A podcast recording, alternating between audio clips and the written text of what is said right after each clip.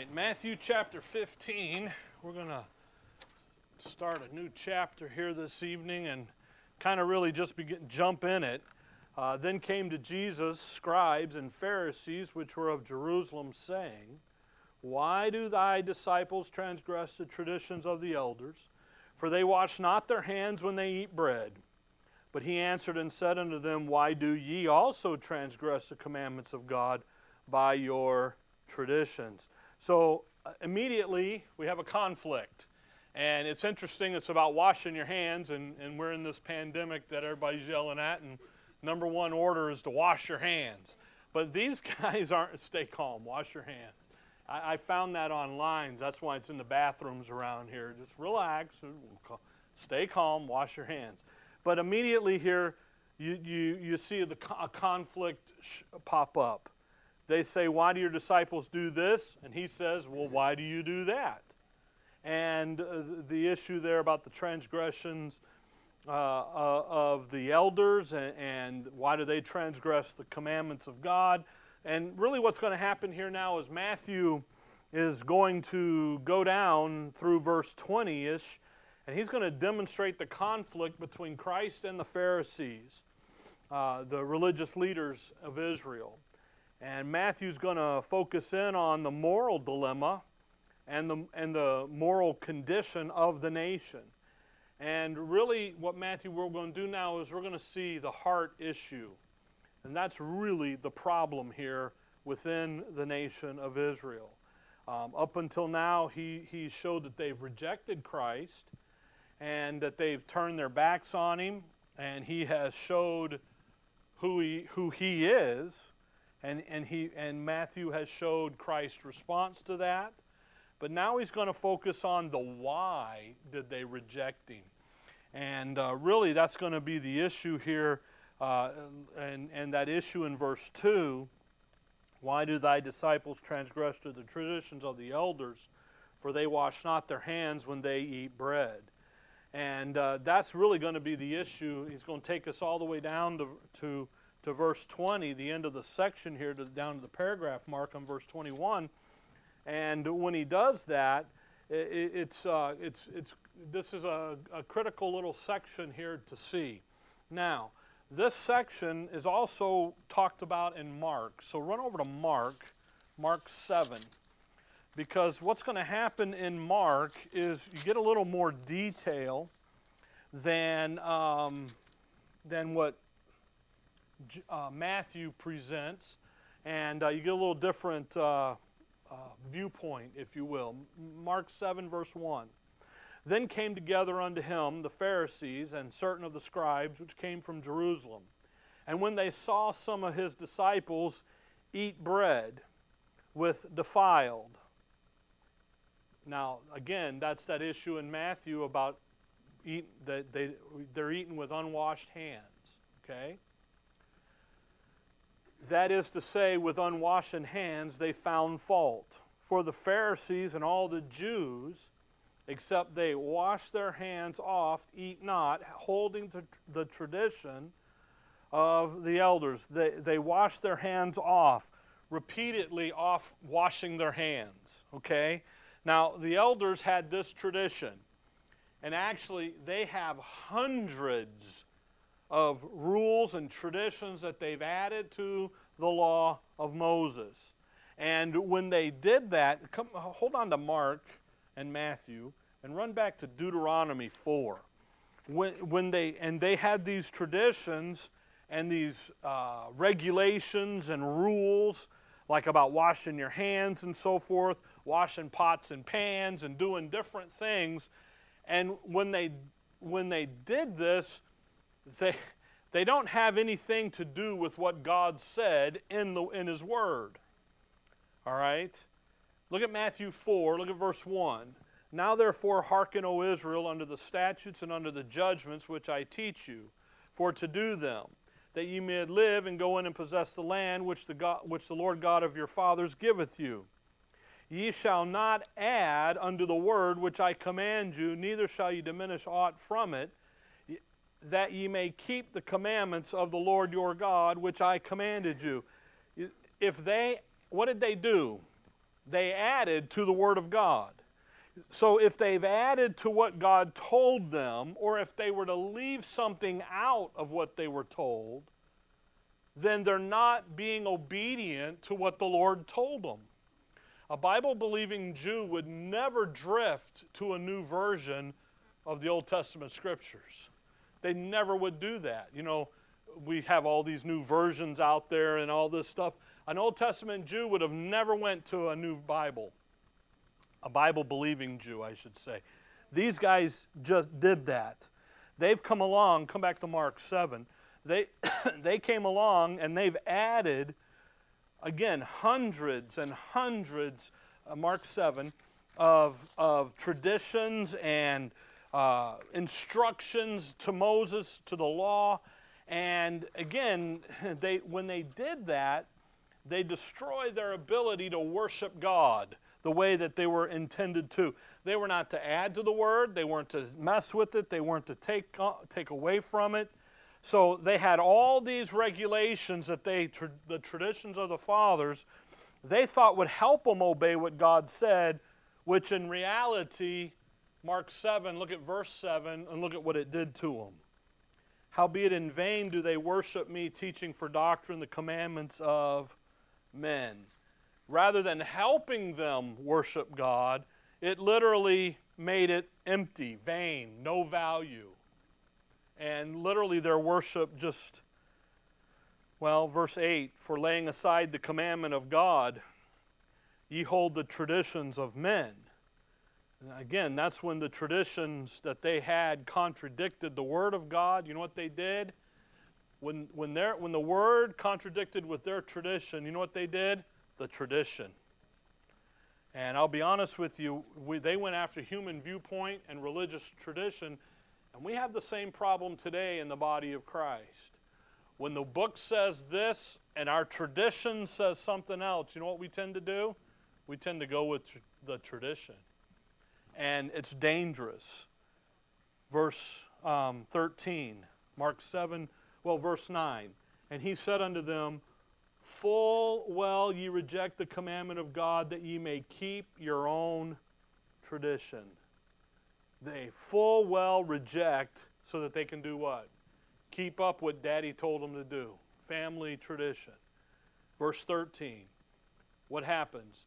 They're making the word of God of none effect through your traditions which ye have delivered, and many such things do ye. Come back to Matthew 15. They take the value and the profit of the word of God and they destroy it by adding in their traditions, their religious ceremonies, their religious activities, their religious rites. They did all of that and they did it all really because they had a heart problem. And their heart problem was that they were rebelling against the Word of God. Uh, we have a book back there, I think it might be back on the bookcase, called The Apostasy of the Church or something like that, Apostasy. And you know what the fundamental problem in Israel was? They rejected the Word of God. You know what the fundamental problem in the church, the body of Christ today is? They reject the Word of God. And they go and they seek after and they do and they go after other things, human viewpoint, religious tradition. And you know what it does? It destroys the Word of God, it destroys the impact of the Word of God on people.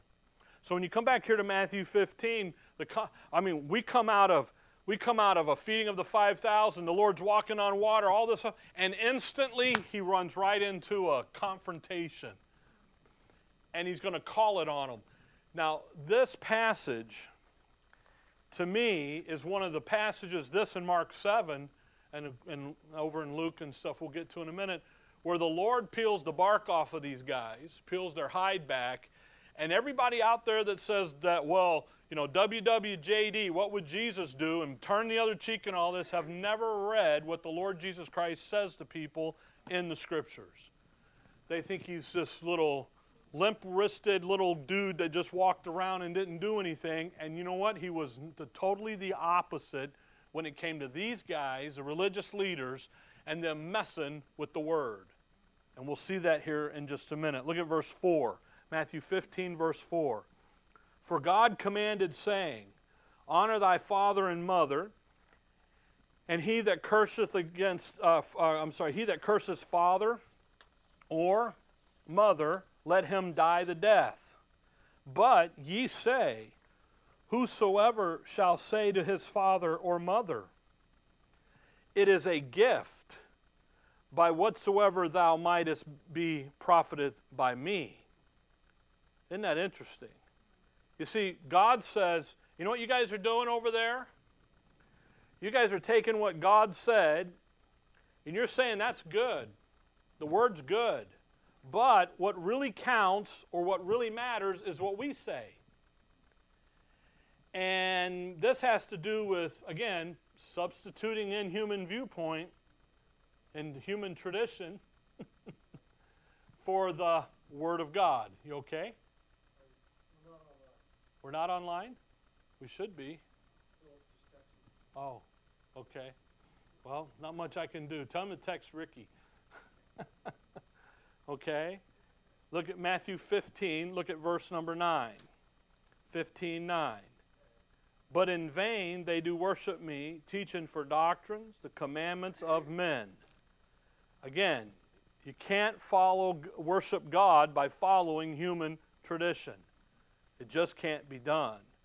And if you try to do it and you're doing it and you're working at it and all this stuff, all you're doing is just vain. It's just vanity. It's just empty. Um, come over with me to 1 Peter chapter uh, 1. 1 Peter chapter 1. 1 Peter 1, verse 18. 1 Peter 1, verse 18. For as much as ye know that ye were not redeemed with corruptible things, as silver and gold, from your vain conversation received by the traditions from your fathers, but with the precious blood of Christ, as of the Lamb without blemish and without spot, who verily was foreordained before the foundation of the world, but was manifest in these last times for you Notice that they are redeemed by the blood of Christ, but notice that what they're redeemed from. They weren't redeemed from the corruptible things like silver and gold. What were they redeemed from? Your vain conversation received by tradition from your fathers. In other words, the things that were they were redeemed from was the issue of religious bondage to a false system established by the elders and the traditions of the fathers. See? And it goes back to, uh, if you think about Israel and Israel's history with God, God redeems them from Egypt. Come and see your salvation. Here it is. They were redeemed from what, though? Really? Religious bondage in Egypt. Those ten plagues that the Lord does, those that go up against the ten gods of Egypt to show that he is God and there's none else, and he nails them between the, you know, every time, nails them down, and when Israel's released finally, what it says is, is there's no God out there but the God of Israel. And we're going to release you from the religious bondage that was in Egypt. Come over to Colossians chapter 2. Now, just as this is important for Israel, is just as important for you and I today in the age of grace because what tends to happen in the age of grace is we want to come along and we want to have unity with everybody, so we forsake the truth for the unity. So we're going to have all the different groups out here come and sit and meet together and do and yet, what really happens is the truth gets lost in the conversation. You can never sacrifice doctrine, sound doctrine, on the altar of, of unity because it will just, you've lost. Come over to Colossians 2. That's where we need to be. Colossians 2. What happened several years ago, I say that, probably five, 10 years ago now, time flies when you're having a good time. We, there was a guy back east uh, down in the Louisiana, Mississippi, Alabama area that wanted to have a unity conference. And he was inviting grace preachers to come and all sit on the stage and, and ha- have a conference and, and it all be about unity. The problem is, is the preachers he called, one was an Acts 2 dispensationalist, one was an Acts 28, one was in Acts 9, one was in Acts 13, one didn't know. Then one uses an NIV, one uses an NASV, one over here uses a King James, one doesn't care, he's going to use his opinion, and all of a sudden you, how, you can't have unity there then. Because if I get up and give you the gospel, and then the guy that gets Acts 2, he gives a, he's going to give you a different gospel because he's coming from, so you can't have what?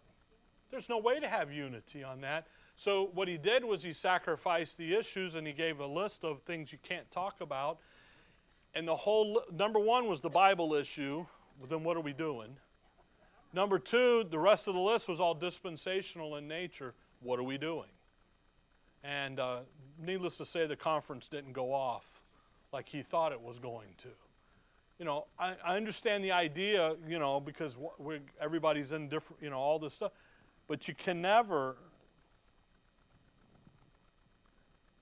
you can't have that issue of unity when you are going to sacrifice sound doctrine. Paul tells us to speak the same thing. Well, if we're going to speak the same thing, then guess what we got to have? The same doctrine. We got to have the same Bible, and then we have to have the same doctrine. So, just as it is for Israel to get stuck in the human tradition and the religious, guess what can happen with us? Same thing. Colossians 2, verse 8. Beware lest any man spoil you through philosophy and vain deceit, after the traditions of men, after the rudiments of, wor- of the world, and not after Christ. Beware, look out, lest they're going to spoil any man spoil you. That issue of carrying you off captive to the victor goes the spoils. You better watch out for philosophy and tradition because those things produce a vain deceit. They produce empty, false systems that come along and deceive people and put them into bondage and make them prisoners of a false system that's out there. They just come along and they, by the way, Colossians 2, you see four attacks by the adversary. Verse 8 is the second attack. What's he going to do? He's using tradition, he's using philosophy, He's using rudiments of the world, rudiments, rudim, rudim, you know, rudimentary, basic stuff. He's not using $10 words out of the ivory tower. Now he's using the system that gets to the ivory tower, but he's just using basic things. Come over to Second Thessalonians chapter 3. So the issue of tradition, that's what the Lord's getting at in Matthew. We're talking about us here. But there are some traditions that are authorized by the Word of God to follow and to keep. 2 Thessalonians 3, verse 6. Now we commend you, brethren, in the name of our Lord Jesus Christ, that ye would draw yourself from every brother that walketh disorderly, and not after the tradition which he received of us. So you see, there's some tradition there that we're receiving from Paul that we're to do what? Maintain and to keep. Verse 14. And if any man obey not our word by this epistle, note that man and have no company with him, that he may be ashamed. The only traditions that are binding on a believer today are the traditions that are found in Paul's epistles. It's clear. And, i and I know what happens when you get together and you have a good time and everything, you start developing traditions. We have some traditions here that we've been doing over the years. And what, you, what begins to happen is, is you begin to focus in on that and you lose sight of the sound doctrine. and you have to be on guard about that. So, come back to Matthew 15. So, what the Lord's doing here, Matthew 15. Uh, and again, I'll be honest with you, guy, folks, you can spend time in 1 Thessalonians 5, Romans 12, Colossians 3, and Ephesians 4.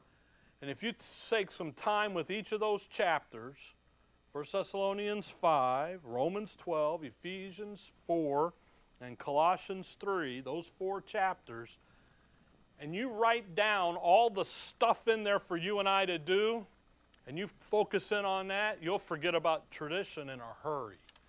Because 4, Ephesians 4, Colossians 3, Romans 12, and 1 Thessalonians 5.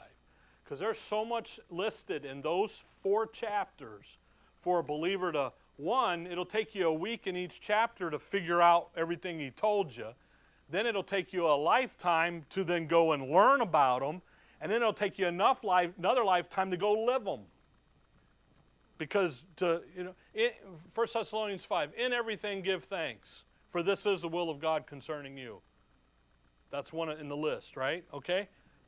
In, uh, 1 Thessalonians 5, uh, Romans 12, Colossians 3, and Ephesians 4 in the chapters. There's a li- Romans 12. There's there's a whole list of stuff in there.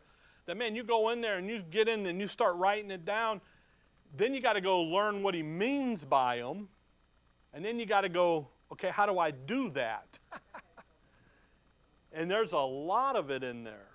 And when you do that, you'll real quickly forget about following human tradition and the traditions of the elders. Anyway, back to Matthew 15. We got a half hour to do the chapter here, so we got to get rolling. Verse 4 For God commended, uh, commanded, saying, Honor thy, thy father and mother, and he that curseth father or mother, let him die the death. But ye say, Whosoever shall say to his father or his mother, It is a gift, by whatsoever thou mightest be profited by me, and honor not his father or his mother, he shall be free. Thus have ye made the commandment of God of none effect by your tradition. In other words, they had a tradition that was taking the law of God, making the law of God meaningless. And basically, it's that thing there in verse number five about it is a gift. Oh, if you if you hold on here and run back over to Mark seven, it's got a name, Mark seven verse eleven and it's called Mark 7:11. But ye say, if a man shall say to his father and mother, it is Corban, that is to say, a gift, by whatsoever thou mightest be profited by me, he shall be free. Basically, what he's saying there is, is you guys took the law, said it's good, but we're going to do what I say, and if you give us a gift, you you come along and you make a gift here, then you'll be free of your responsibility under that law. In other words, you can pay your way out of it. Okay? Come over to Matthew 23. Basically, what they're saying is, is if you don't honor your mother and your father, there's a punishment that's going to come. But they'd set up a tradition that said if you bring a gift down here to the temple, and you give the gift to the temple, that by giving this gift to the temple down here, you can get out of your responsibilities to take care of your mom, your dad, and you can you, you can you bring profit to the temple, and by doing that, you're free to, you're free of your responsibilities. Because basically, what they're saying is, you, you're going to honor mother and father. You're going to take care of them. That's your job. Well, we slipped over here and gave a little bit of you know, a, a gift. Matthew 23, if you look at verse 18, and whosoever shall swear by the altar, that is, it is nothing. But whosoever sweareth by the gift that is upon it, he is guilty. That idea of the gift there is bringing it to the temple, and the tradition was if you come there and you give the gift to the temple, to the Pharisees, to the religious system, and you got involved, that you'd be free from what the law said you had to do. Sound familiar? A little pay the penance, get them out of purgatory, get them over here, cover this. You know, you know they. Paul talks about them devouring whole houses. You know, low, ma- low pay, low mass, no pay, no mass, high pay, high mass type of idea. where they're doing it for filthy lucre's sake. That's the issue. Come back to Matthew 15. So, verse 7, Matthew 15, verse 7. Notice the first two words Ye hypocrites. Well did Isaiah prophesy of you, saying, This people draweth nigh unto me with their mouth, and honoreth me with their lips, but their heart is far from me. But in vain they do worship me, teaching for doctrines the commandments of men. And he called the multitude and said unto them, Hear and understand. Now, notice what they're doing. Ye hypocrites. That's not a that, that's not a hey, let's all get along here, guys. That's a calling it the way it is. The real problem with Israel was that they would draw near to God with their mouth, with all the rules and regulations and traditions, but their hearts were what? Far from Him. Come over to Romans 9. Romans chapter 9. I was studying this today for the Romans class on Sunday, and I tell you what, Paul lays, without Paul in your Bible, you're missing a lot of information, especially about our justification. But look at what Paul says about, about Israel. Romans 9, he's going to nail it right on the head here, verse 30. Romans 9, verse 30. What shall we say then? The Gentiles, which followed not after the right after righteousness, have attained to righteousness, even the righteousness which is of faith. But Israel, which followed after the law of righteousness, hath not attained to the law of righteousness. Wherefore? All right, how is this? Why, why did the Gentiles are doing it, but why isn't Israel doing it? Because they, and that's Israel, sought it not by faith, but as it were by the works of the law. For they stumbled at that stumbling stone as it is written, Behold, I lay in Zion a stumbling stone, a rock of offense, and whosoever believeth on him, that's Christ, shall not be ashamed. The reason that Israel missed Christ, stumbled on him, stumbled over him, was that they weren't looking for God. They weren't seeking God. How? By faith. They were not following God on the basis of faith. Come back to Matthew 15. Rather, they were following him on the basis of their works and the basis of their religious activity and on the basis of traditions of the fathers, so they missed him. You remember in our study in John, over there in John 18, they wouldn't even go in the building because if they went in the building, it would pollute them and they and, and pass over. They turn in the Lord over to um, uh, Caiaphas, and Caiaphas and them were taking him to the hall of judgment. Wine, going into a stinking building was going to pollute them, so they stood out in the court and they sent him in to Herod. Huh? Do you know that that is nowhere found in the, in the law? But it's a tradition of the fathers. So they, they, were, they were in the they were rejecting him because they weren't looking for him. They weren't obeying the word. They're over here doing something else. Okay? Uh, Matthew 15. Don't forget verse 7, ye hypocrites. Now look at verse 10. He called the multitude and said unto them, Hear and understand. He called the multitude. He's talking to the Pharisees. And when he said, well, up, up to this point, okay, now he turns to the multitude because, all right, everybody, come in here. I want to tell you something hear and understand. Listen to this so you don't miss it. I want everybody to get this, okay? Verse 11 Not that which goeth into, into the mouth defileth a man, but that which cometh out of the mouth, this defileth a man. In other words, the physical things aren't the problem. The problem is what's going on inside of you. the problem isn't you've got the physical descendancy stuff figured out. The problem is you're son of Adam. And we got a sin problem. We got a heart problem.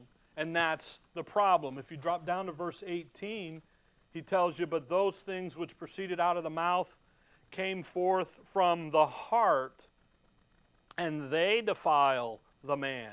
For out of the heart proceedeth evil thoughts, murders, adulteries, fornications, thefts, false witness, blasphemies. These are the things which defile a man, but to eat with unwashed hands defileth not a man. And he just lays it right out there for him.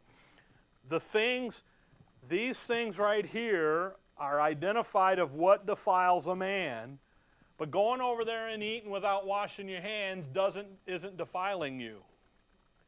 Now, you ought to wash your hands before you eat. You know, I was, I was looking on Facebook with all the crazy stuff going on with washing your hands and the mask and everything, and the, the, the little meme said that uh, if you took a worm and baited a hook and then went over and washed your hands in the creek and then sat down and ate your sandwich, you're okay. I don't know if you've ever done that. I have. Where you go in there and you dig the worm out of the little bucket, put him on the hook, and guts come out, and you get him all wrapped up, you throw him in, you reach down, and then you sit down watching your bobber and you have your sandwich, you're okay. okay? You know, now, wash your hands. My mom used to wash your hands, boys, and we would slip through and, and off we would go. No, go back, you know. Okay, he's not talking about hygiene, hygiene. He's talking about what? You guys are focusing on the wrong problem. The problem is your heart, not this, this outside physical stuff. Verse 12. Then came his disciples and said unto them, him, Knowest thou that the Pharisees were offended after they heard this saying? You know what they're saying? You, the, now, notice it's the disciples come to him and say the Pharisees were offended. They didn't like to hear what you just said. Now, again, what did he just say? All your religious stuff is the problem. They didn't like that. They, they had their little feelings hurt. Ye hypocrites. Verse 8, what offended them, by the way, is that stuff down in verse 18 down there. And 19, what defiles the man is what's going on inside. Verse 20. You see, he nailed the heart issue on them. I, you know, every everybody today is so offended by every little thing, and it's like, the Lord just put it right there for them. It's been said, somebody said, I can't, I can't remember where the quote came from, where sin is cherished, truth is never relished. And that's, that's what's going on here. You know what these guys cherished? They cherished the sin of their religious activity. So you know what they did to truth?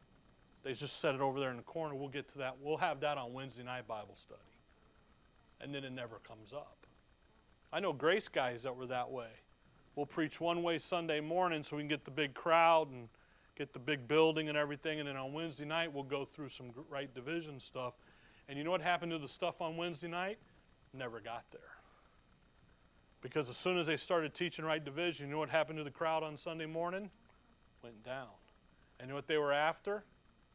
To have the big crowd and the, and the popularity and they missed it. Verse 13. But he answered and said, Every plant which my heavenly Father hath not planted shall be rooted up. Let them alone. They be blind leaders of the blind. And if the blind lead the blind, both shall fall into the ditch. You notice he didn't say, Oh, it's okay, I'll go apologize to them, I'll make them feel better. I'll smooth it over with. I'll work it out. I'll kneel with them. I'll do this. No, you know what he said? Let them alone. That's what he said. Don't worry about those religious leaders out there. God's going to remove them. That issue there about the plant rooting up. Father hath not planted every plant which my Father hath not planted. Picture there of that religious leadership going off in the traditions of the elders, disobeying the Word of God, moving away from the Word of God. What are they? They're blinded. Let them alone. God's going to remove them. He's going to go root them up. He's going to take the kingdom from them and give it to that little flock. I'll take the kingdom from you. Don't worry, little flock. For, for, I'll take the kingdom from them and give it to you. You're out doing the works of repentance and so forth. You don't worry about them. God will take care of them.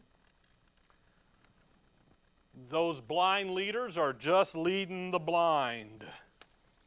And uh, they're the blind. He's going to go fall in the ditch. You know? And when you think about that issue about the ditch, every nothing's missed here. Come back to Proverbs 23. Proverbs 23. I, I thought I was thinking about that the ditch, and uh, went back in some of my old notes. the ditch. Here's, the, here's, the, here's how you identify the ditch Proverbs 23, verse 27. For a whore is a deep ditch, and a strange woman is a narrow pit. Again, now if you study Proverbs out, you'll find out some things real quick about the strange woman and the whore here. And again, he's not talking about the streetwalker worker ladies and stuff of the night. Okay? In the book of Proverbs, the whore and the strange woman are associated with the whore of Revelation 17, Mystery Babylon the Great, the whore that sitteth over there. You remember that? Come on over to Revelation 17. You got to, I mean, I know what everybody got to get their brain, brains out of the gutter. You know, you read through the book and everybody, oh man, he's talking about whores. Well, you got to pay attention to what he's talking about when he's talking about, okay? Revelation 17, verse 5, and upon her forehead, or verse 4, verse 1, uh, Revelation 17, 1, and there came one of the seven angels which had uh, the seven vials and talked with me, saying, Come hither, I will show unto thee the judgment of the great whore that sitteth upon many waters. All right? She's got the kings there. They're drunk in verse 2. And by the way, they're drunk with the wine of her fornication. That's we're talking about religion. Everybody says talks about Adam and Eve took and ate the apple. It wasn't an apple; it was a grape. The, the association of the vine tree that was in the garden and the wine issues that come up, and how it's all associated with uh, with the issue of, of uh, religious service and religious ceremonies. Verse 3, she's sitting there with scarlet colored beasts, so she's got a color. Verse 4, she's arrayed in purple and scarlet cover, decked with gold and precious stones and pearls, having a golden. Go- all of this religious paraphernalia that you see associated with Baal worship. Verse 5, she's got a name Mystery Babylon the Great, the mother of harlots and the abomination of the earth. And I saw the woman drunk with the blood of the saints. There's the that cup drink, that drink in Psalms and back in Isaiah and everything, where they come up and they take the overcomers from chapter 2 and 3 and they cut them, they, they slice their throat open and they just, she sticks that chalice up underneath. It's all done. It gets the blood and has a communion service, if you will, right there in the temple of God. And everybody's, ooh, and it's, you see it it's all associated with the religious system of Baal worship. And you know what Proverbs 23 says? You know where the whore ends up? In the ditch. And in Matthew 15, where do they end up? In the ditch. You know what they're doing? They're over there in that religious system of the Antichrist.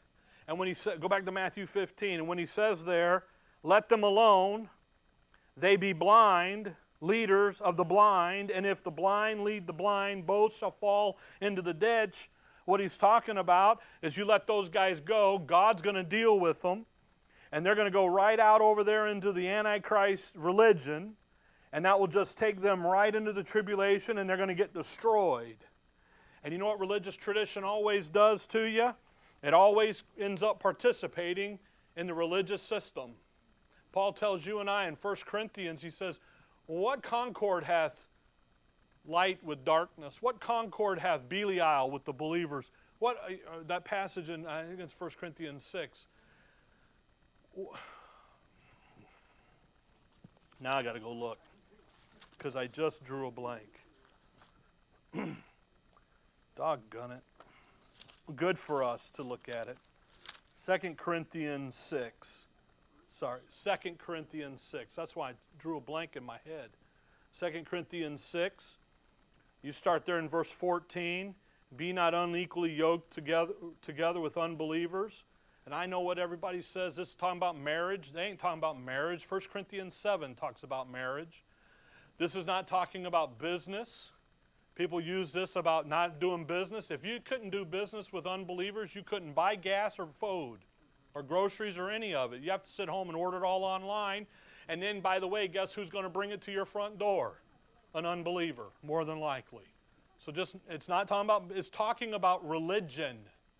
It's talking about denominationalism. It's talking about being sucked into the religious system of the Antichrist for you and I today. That's what he's talking about. For what fellowship hath righteousness with unrighteousness, and what communion hath light with darkness, and what concord hath Christ with Belial? Or what uh, part hath he that believeth with an infidel? And what agreement hath the temple of God with idols? Ooh, we don't have a real, you know what Paul's saying there, by the way? For verse 16, for you are the temple of the living God. As God has said, I will dwell in them and walk in them, and I will be their God, and they shall be my people.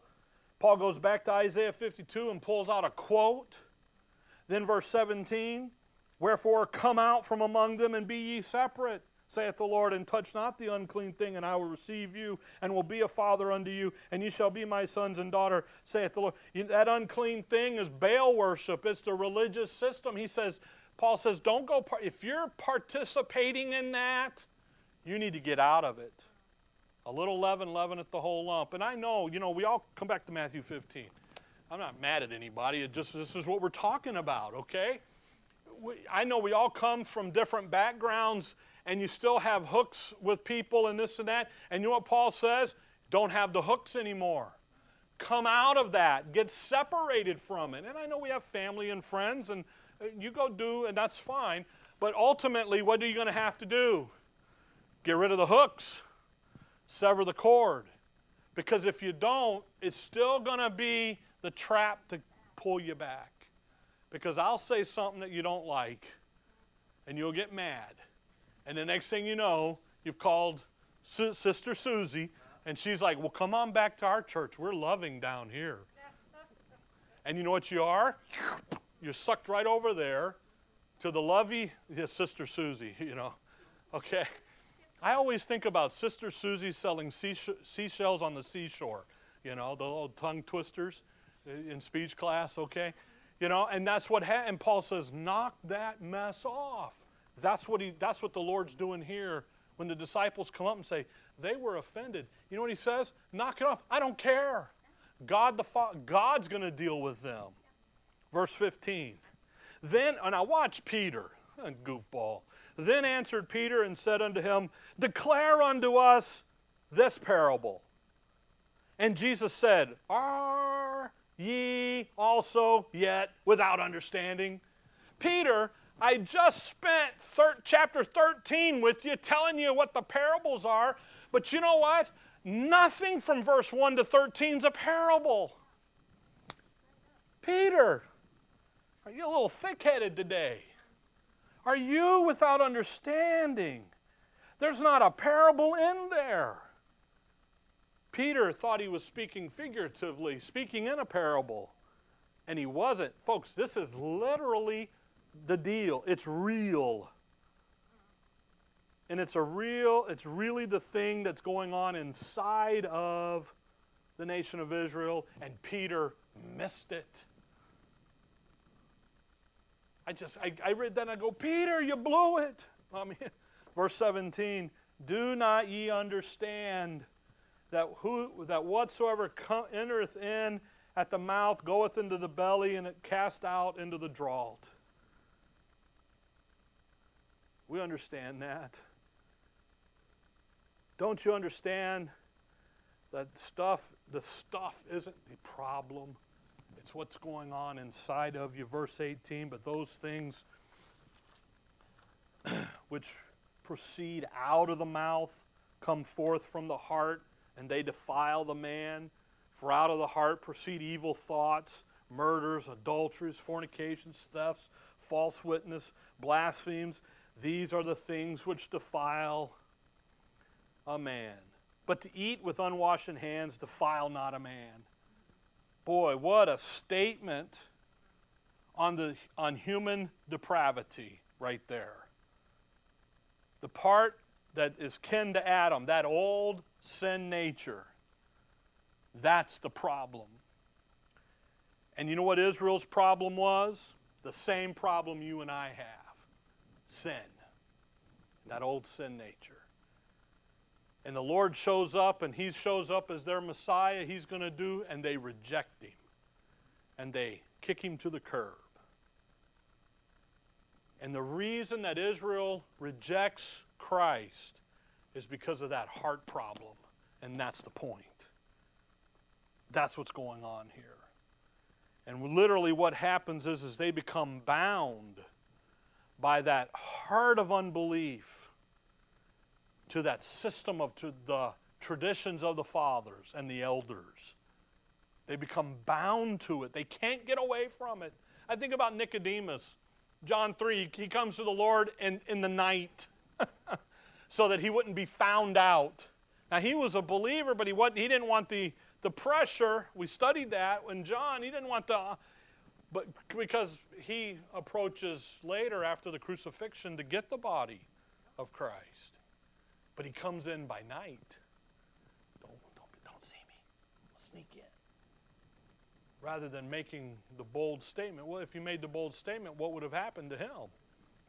He'd have been ridiculed out of business. Verse 21 Then Jesus went thence and departed into the coast of Tyre and Sidon. When, he, when, he, when the Bible talks about coast there, he's talking about borders. That's what he's talking about. Because if you go on the map and try to find the coast of Tyre and Sidon, it ain't there. okay? And, and, by the way, we've seen Tyre and Sidon already when they were in the, com- the comparison back there uh, with Sodom and Gomorrah and so forth. And they were places of judgment. So he goes out there into these places of judgment. The nation has rejected him, and he goes out here to where this judgment is, and, and yet from thence he demonstrates his faithfulness because, verse 22, and behold, a woman of Canaan. In Mark 7, she's called a woman of Syrophoenician. She's a Greek. She's a half breed, half Syrian and half Phoenician. She's a Gentile woman. She's a Greek. And they come, come out of the same coast and cried unto him, saying, Have mercy on me, O Lord, thou son of David. My daughter is grievously vexed with a devil. Now she's got a problem. Her kid's demon possessed.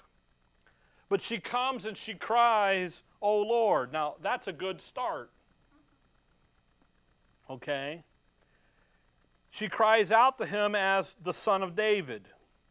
She recognizes that he was the Messiah. She recognizes that he is the son of David. But notice verse 23, but he answered her not a word.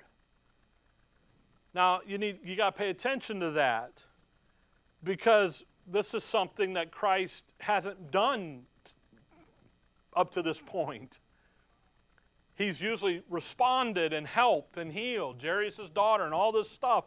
But here's a woman in need.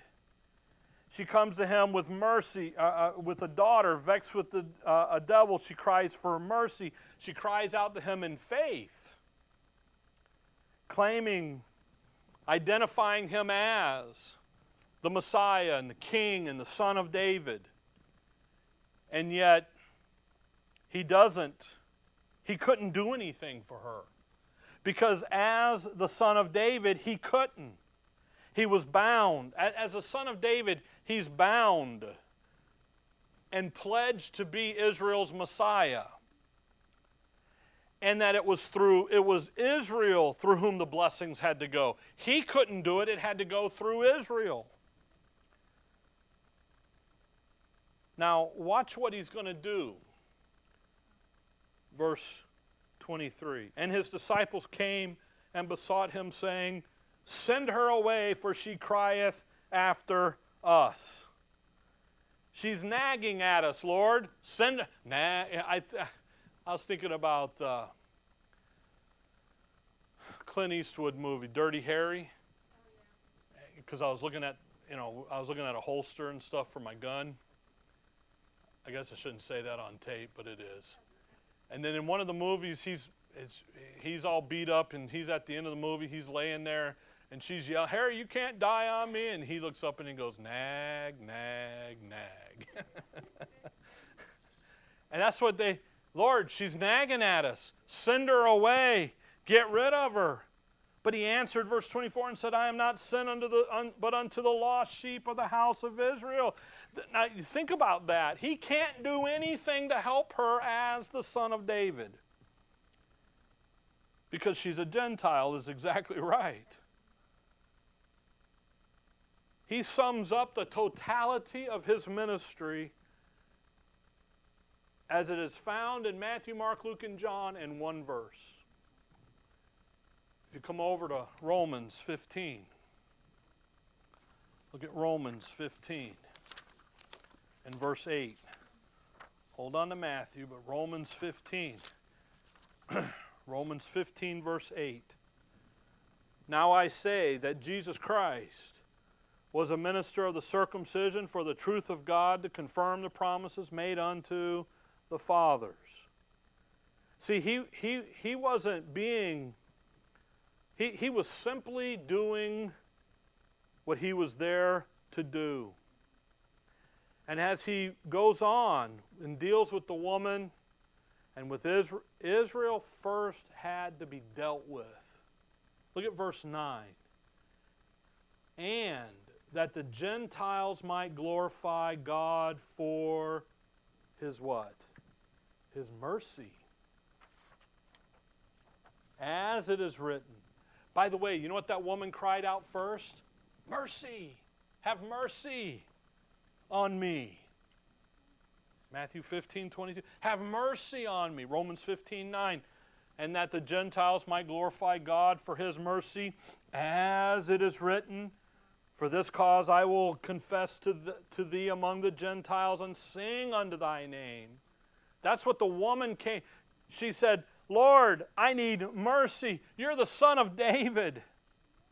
But as a son of David, he couldn't give her mercy yet because Israel was not the channel at that time. They're off in unbelief.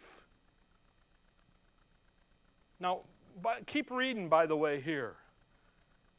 Verse 10 And again he saith, Rejoice ye Gentiles, next word, with his people. And again, praise the Lord, all ye Gentiles, and laud him all ye people. And again, Isaiah, um, it's Isaiah. Isaiah saith, There shall be a root of Jesse, and he that shall rise to reign over the Gentiles, in him shall the Gentile trust. Israel was to be the channel of blessings. And you know what Paul's saying there is? They weren't ready. Go back to Matthew 15. What the Lord is saying in Matthew 15 is, I can't help you because Israel is to be the channel and they're not ready yet. Prophetically, one day, Paul, what Paul's laying out in Romans 15 is one day they will be. But right now, Romans 15, I'm sorry, Matthew 15, they're not. Matthew 15, verse 25. Now, watch what she does. Then came she and worshiped him, saying, Lord, help me. Three words Lord, help me. Now, she's going to do something that no one else ever did to the Lord right here. But he answered and said, It is not meet, it's not right. Okay? To take the children's bread and cast it to the dogs. What kind of response is that? He calls her a dog. He says, Hey, lady, it isn't right for me to help you. He, it isn't right. he, he literally looks over there and he just looks at her and he says, You're nothing but a dog. What, what's going on here? You know, he doesn't say, Here, come, come, suffer the children to come unto me. He doesn't say that at all. He says, Listen, lady, hold on here. Look over at Mark 7. Again, a little more detail in Mark 7. Look at verse 7, uh, Mark 7, verse 27. And Jesus said unto her, Let the children first be filled. For it is not meet to take the children's bread and to cast it unto the dogs. Israel first had to be fed. I'm sorry, filled, not just fed. They had to be filled up. Then the crumbs, come back to Matthew 15, then the blessings flowed to the dogs. The overage went to the dogs. Matthew 15, verse 26 But he answered and said, It is not meet to take the children's bread and cast it to the dogs. Call that woman a dog. I, I, one time, little Ricky was a little boy, and he goes, "Ah, we're just Gentile dogs." I guess he was listening to one of Dad's sermons or something, you know, or Grandpa, who knows, you know. Well, that's what he. That's what. That's in Israel's program. That's what it means. But again, I want you to, by the way, I hope you notice the Lord isn't, He isn't being gentle here. He's offended the, the, fair, the religious leader. He says, I don't care. God's going to deal with them. And this woman comes looking for mercy, and you know what he does? You're a dog. I, I can't help you. He didn't even talk to her, by the way. He hasn't spoken one word to her yet. He talked, she went over there and nagged on, the, on his disciples. His disciples came and said, Would you deal with her? He goes, I can't. I'm not sent to the lost sheep of the, but to the lost sheep of Israel. Now he's speaking to her, verse 26, because of three words Lord, help me. You see that? But he answered and said, Now it is not me. Now he says something to her.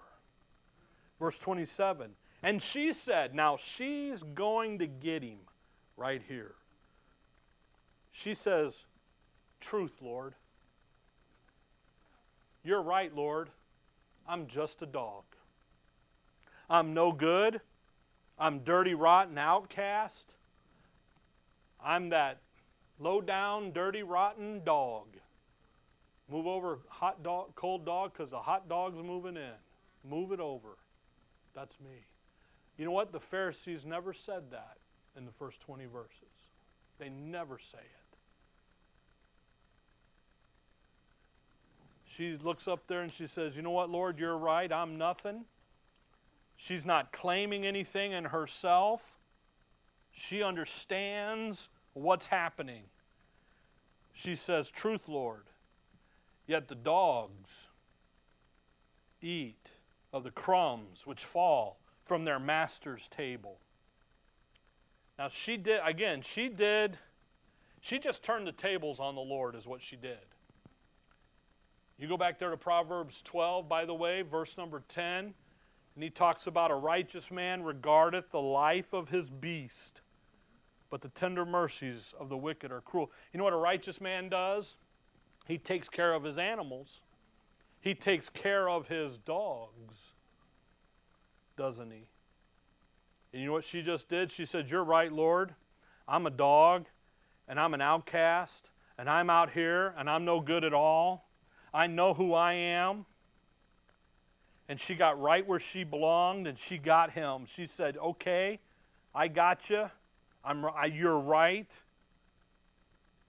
But look at verse 28. Then Jesus answered and said unto her, O woman, great is thy faith. Be it unto thee even as thou wilt. And, and her daughter was made whole. You see what she did? When he says in verse 27, the dogs eat of the crumbs that fall from the master's table, she says, Yep, Lord, I want the blessing. I'm coming, I am completely willingly to be subject to, to the right people. I'm willing to be subject to Israel. I'm willing to get under the table and just eat of the overage. She got what she got because she came through Israel. She addresses him as, the, as who he is, but you know where she went? Right down on the, she got right in the pecking order, is what she did. And again, you go over there, he says, Great is thy faith. Mark 7 again. Interesting how Mark says it. Mark 7 28. And she answered and said unto him, Yes, Lord, yet the dogs under the table eat of the children's crumb. Verse 29 And he said unto her, For this saying, Go thy way, the devil is gone out of thy daughter. Because for this saying, notice that. For this, what did she just say? The dogs eat from the, under the table, from the crumbs of the table. In other words, when Matthew says, Great is thy faith, it compares over there because of what you said. You see, the woman had content, doctrinal content, that's appropriate to the dispensational setting in her faith. In faith, she rested on the program that God had in order at that moment, which was that the blessings were going to flow not directly to her, but through the nation of Israel. And she's there. I'll come back to Matthew 15. That's fa- fascinating. She here a little Gentile woman. She knew the game plan. I think about Rahab and back in, J, in, in uh, Joshua back there. She hid those spies. She's doing right, claiming the Abrahamic covenant. She, this lady didn't claim the Abrahamic covenant. She claimed the blessings that were to come from him, the son of David, through the nation of Israel. I'll climb underneath that table and wait. But my daughter, have mercy. Lord, help me. She's right there. Then verse 29, Matthew uh, 15, 29. And Jesus departed from thence and came nigh unto the Sea of Galilee and went up into a mountain and sat down there. And great multitudes came unto him, having with them those that were lame, blind, dumb, maimed, and many others, and cast them down at Jesus' feet, and he healed them. Insomuch that the multitude wondered when they saw the dumb to speak, and the maimed to, to, walk, to behold, and the lame to walk, and the blind, the blind to see. And they glorified the God of Israel. You see that? The God of Israel is glorified in the healing. And again, we've been talking about it. When you see Christ providing once again, providing for his little for his remnant, He's showing them, look, I'm faithful to provide the blessings to you that I promised. If Israel would just get right, I would take care of you. I would provide for my people. I would provide for the, for the remnant for everyone. See, look at what he just did to the multitude. Verse 31, 32. Then Jesus called his disciples unto him and said, I have compassion on the multitude. The Pharisees, he didn't have compassion on. He just ripped them. He offended them. Oh, you offended us. I don't care. They were the original snowflakes. There they were. Toughen up, Buttercup. There they are. He says, He called His disciples and said, I have compassion on the multitudes because they continued with me now three days and have nothing to eat. And I will not send them away fasting, lest they faint in the way. And his disciples say unto him, when should we have so much bread in the wilderness as to fill so great a multitude? And Jesus said unto them, How many loaves have ye? And they said, Seven and a few little fishes. Interesting. And he commanded the multitude to sit down on the ground. And he took the seven loaves and the fishes and gave thanks and brake them, gave to his disciples, and the disciples to the multitude. And they did all eat, now watch, and were what? Filled. They took up the, bro- the broken meat that was left, seven basketfuls, and they that did eat were 4,000 men, besides women and children. He, he feeds them now. Before it was 5,000. Now he's doing 4,000. Before he had a different setup, situation.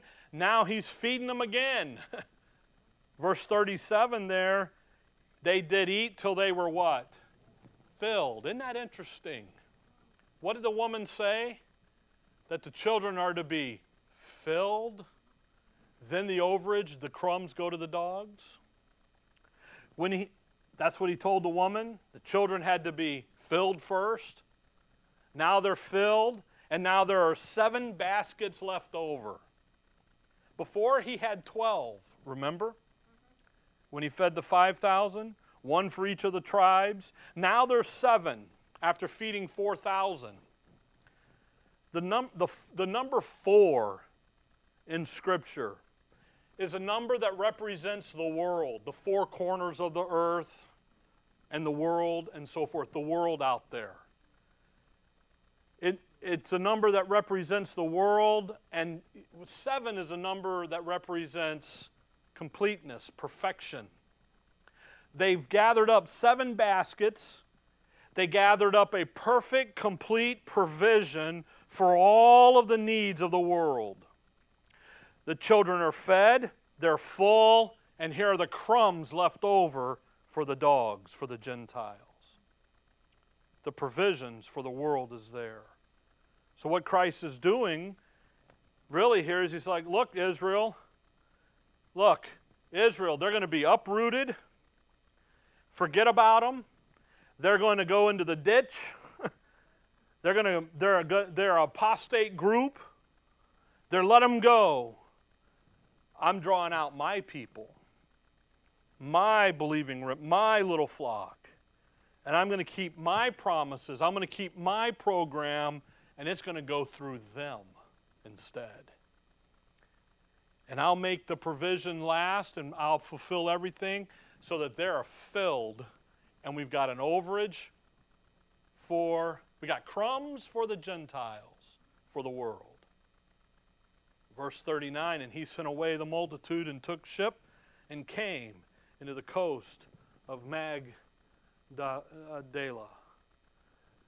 Again, over and over here in Matthew, we've seen pictures that Matthew is painting for us that Christ was the Messiah and that Israel had a heart problem of unbelief and that that's the basic problem. And that is what happened to Israel, and yet there's that faithful remnant. That God is going to be faithful at keeping His promises in the face of Israel's unbelief, drawing out His faithful remnant, working through them, taking the blessings out away from that apostate nation, funneling them in through the nation of God the Israel, the true Israel of God. Okay? So you see, what's the problem with Israel? They got a heart problem. They're into the traditions. And God says, that's okay. Let them alone. Let's go over here and concentrate on what we're doing.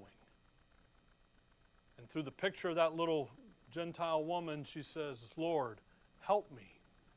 And he says, I can't and she goes, Well, hang on a minute. let me get in the right position under the table. And let me eat the crumbs that come off of the master's table. And as the moment she does that, she, he says, Great is thy faith. Because you went and got in the right. And then he turns and he says, Okay, I'm still going to pour out my blessings to my people. And he heals the multitudes. And then he goes and he says, Well, I got to feed them. So he feeds them. Man shall not live by bread alone, but by every word that proceedeth out of my mouth. and he says, There's the picture, guys, of the blessings flowing and the overage going to the world. Okay? Now, Matthew 16, verse 1 the Pharisees also with the Sadducees. Uh oh, they went and got help. and now they're going to come up again against him, and uh, we'll start looking at all that next week, okay? All right. Dearly Father, we thank you for the evening, Lord. We thank you for your word, and above all, Lord, we thank you for who we are in your Son. We'll give you the praise and the blessings and the honor for that. In your name we pray. Amen.